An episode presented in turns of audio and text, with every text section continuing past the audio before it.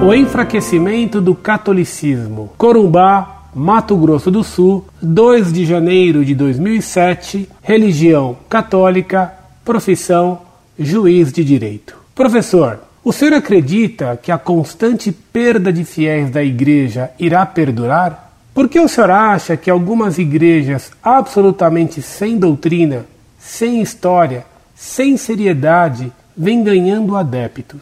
O que seria importante que nós, leigos, fizéssemos para ajudar neste particular a Igreja de Cristo? Qual sua opinião sobre o papado de Bento XVI? Obrigado. Que Deus e Nossa Senhora sempre lhe proteja. Muito prezado doutor, salve Maria. É uma honra para o site Monfort tê-lo como leitor, mas ainda me honra que me coloque uma questão e que peça meu parecer de tão pouco valor. Nosso Senhor disse: Quando eu for levantado, atrairei tudo a mim. João capítulo 12, versículo 32. Essas palavras se referem, evidentemente, à crucificação, mas Analogicamente e com inteira propriedade, pode ser aplicada a elevação da hóstia após a consagração na missa, visto que a missa é a renovação do sacrifício do Calvário. Ora, a nova missa escamoteia que a missa é a renovação do sacrifício da cruz.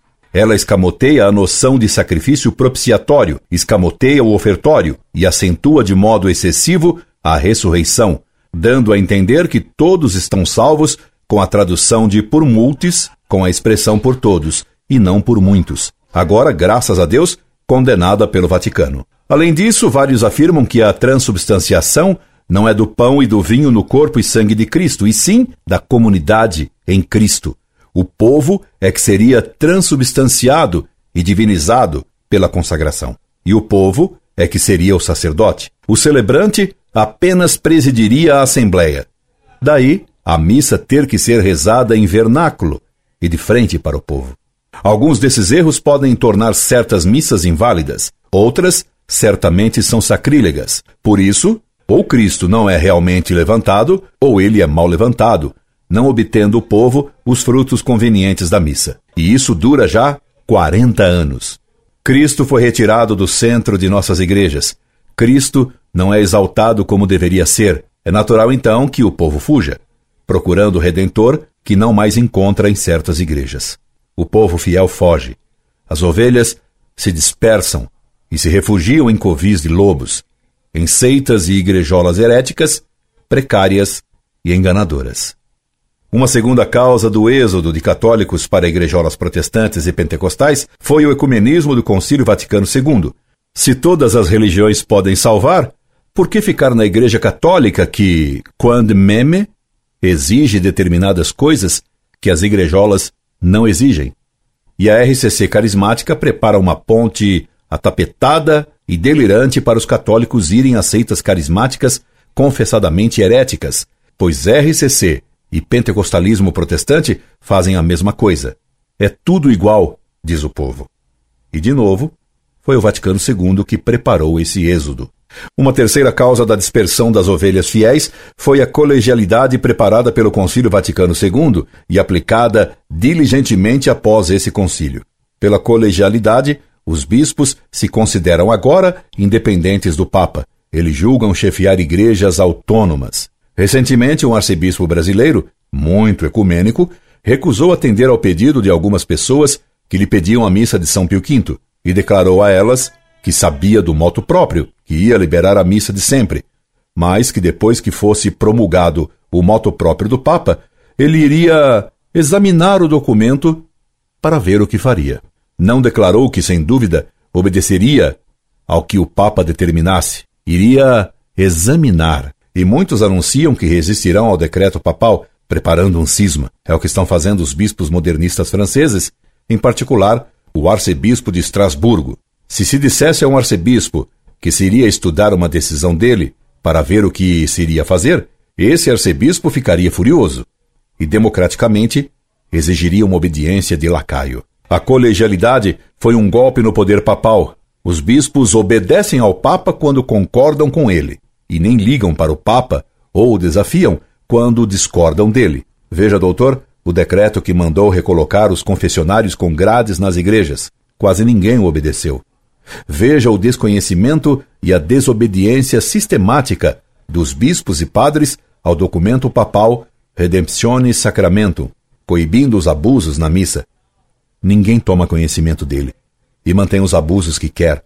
Ainda agora, no fim de ano, o bispo de Corumbá promoveu cerimônia católica umbandista escandalosa. A colegialidade democratizou a igreja. A nova igreja conciliar e democrática é relativista. Hoje, cada um faz o que quer na igreja conciliar. Ninguém manda. Sobretudo, ninguém obedece. A igreja parece que virou república. A colegialidade feriu o pastor supremo, o papa, e as ovelhas se dispersaram. Uma quarta causa do êxodo dos fiéis vem das heresias e da ignorância do clero modernista. Os sermões do novo clero aggiornato são um descalabro. A nova missa fez do sacerdote um showman, e para atrair o povo, os seminários se preocuparam em formar padres simpáticos, ridículos, atraentes, bonitinhos, labiosos, parladores ignorantes. Já não se distribui ao povo fiel o pão da palavra de Deus. O novo clero demonstra uma ignorância teológica ao nível de suas virtudes. Veja, doutor, o que acabo de ler num livreco de um desses padres moderninhos.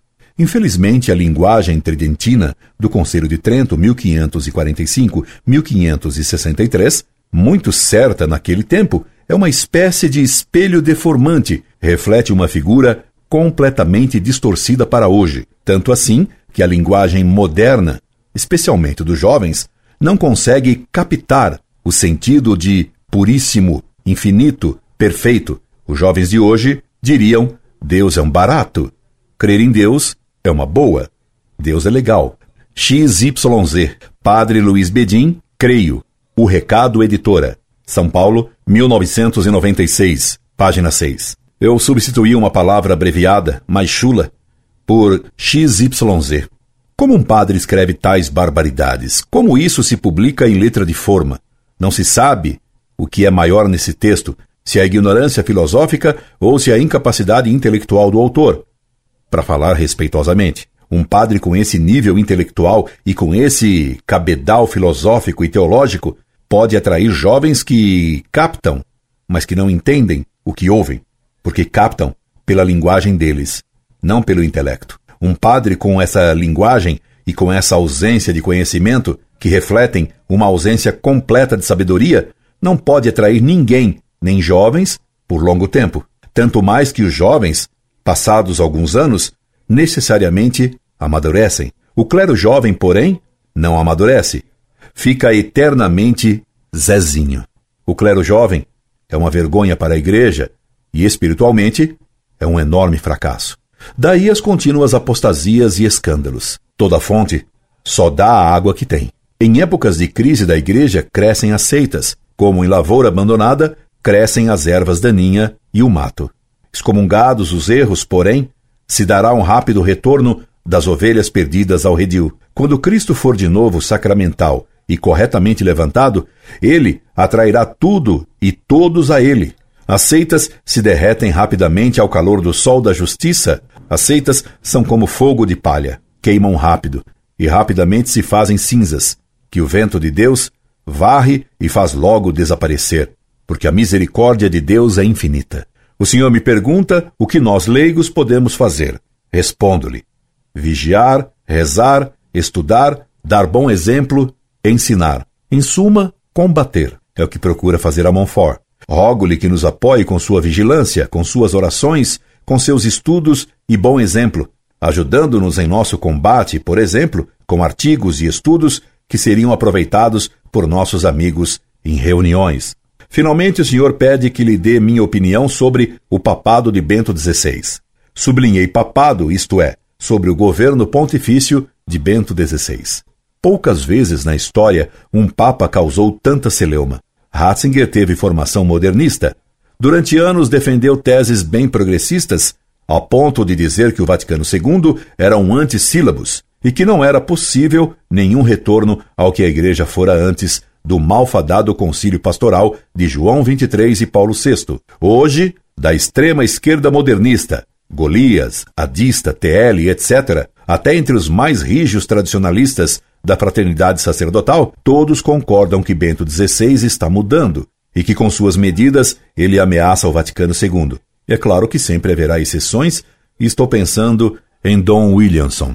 A tão anunciada liberação total da missa de sempre é interpretada pelos modernistas como o sepultamento e a condenação do Concílio Vaticano II, pelo menos em símbolo, como disse o próprio Paulo VI. Dom Felei manifesta esperanças e reza para que o Papa tenha coragem de enfrentar os lobos.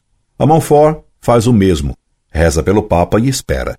Espera em Deus. A própria Delonga, em publicar o moto próprio, liberando a missa de sempre, comprova as enormes pressões que a esquerda herética faz sobre o Papa para impedir a publicação dessa medida, pois os modernistas veem nela um golpe decisivo e até mortal contra a heresia conciliar pastoral.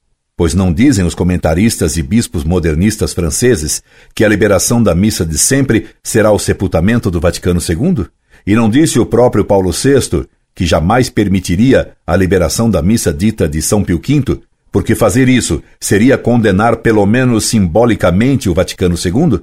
Soube-se agora que, desde 1972 e desde 1982, Ratzinger se movia para posições de correção e até de confronto com relação a certos pontos do Concílio Vaticano II. Sabe-se que ele procurou influenciar o pontificado de João Paulo II, que, sendo totalmente favorável ao Vaticano II e à Missa Nova, lentamente foi mudando, ainda que pouco, no final de seu pontificado. Em 1984, pela instituição do Ecclesia Dei, o Papa João Paulo II permitiu a celebração da missa de sempre, desde que se aceitassem duas condições. Primeira, aceitar o Concílio Vaticano II. Segunda, aceitar a missa nova de Paulo VI. Em 1988, o Papa João Paulo II retirou essas duas condições. Para permitir a celebração da missa de sempre, já não foi obrigatório declarar que se aceitava nem o Vaticano II e nem a missa de Paulo VI. Era um passo significativo. Agora, em 2006, o Papa Bento XVI fundou o Instituto Pontifício do Bom Pastor com duas finalidades. Primeira, rezar só a missa de sempre. Segunda, criticar construtivamente o Concílio Vaticano II. Passou-se da exigência de aceitação da missa de Paulo VI para o direito de se rezar exclusivamente a missa de sempre. Foi uma mudança de 180 graus. E numa rota, mudar 180 graus significa fazer o caminho inverso, retornar. Claro que Bento XVI teve formação modernista e confessa que a teve, mas condena agora a teologia liberal e o método histórico crítico nos quais foi formado. Claro que, por isso mesmo, é natural que persistam nele traços e até manchas e vezos dessa formação modernista. E isso faz vacilar e cambalear, principalmente em matéria ecumênica. Lamento cada passo em falso e ecumênico de Bento XVI, e deploro cada discurso ecumênico dele, desejando que ele conclua a marcha de 180 graus oposta ao Concílio Vaticano II, Desiderium Desideravit. E rezo Rezo por Bento XVI para que Deus o esclareça e lhe dê as forças necessárias para enfrentar os lobos. Como ele mesmo pediu no início de seu pontificado, confessando que havia lobos e que ele, Papa, tinha medo dos lobos vaticanescos. Em Roma, cidade da loba, que Cristo fez a cidade do pastor, sempre haverá lobos, porque os lobos sempre rondam o redil. Há tanto tempo não se falava em lobos no Vaticano. Há tanto tempo funcionava, ocultamente, uma pontifícia comissão para o diálogo ecumênico dos pastores com os lobos. Rezemos pelo Papa, meu caro doutor. Incorde Jesus Semper, Orlando Fedeli.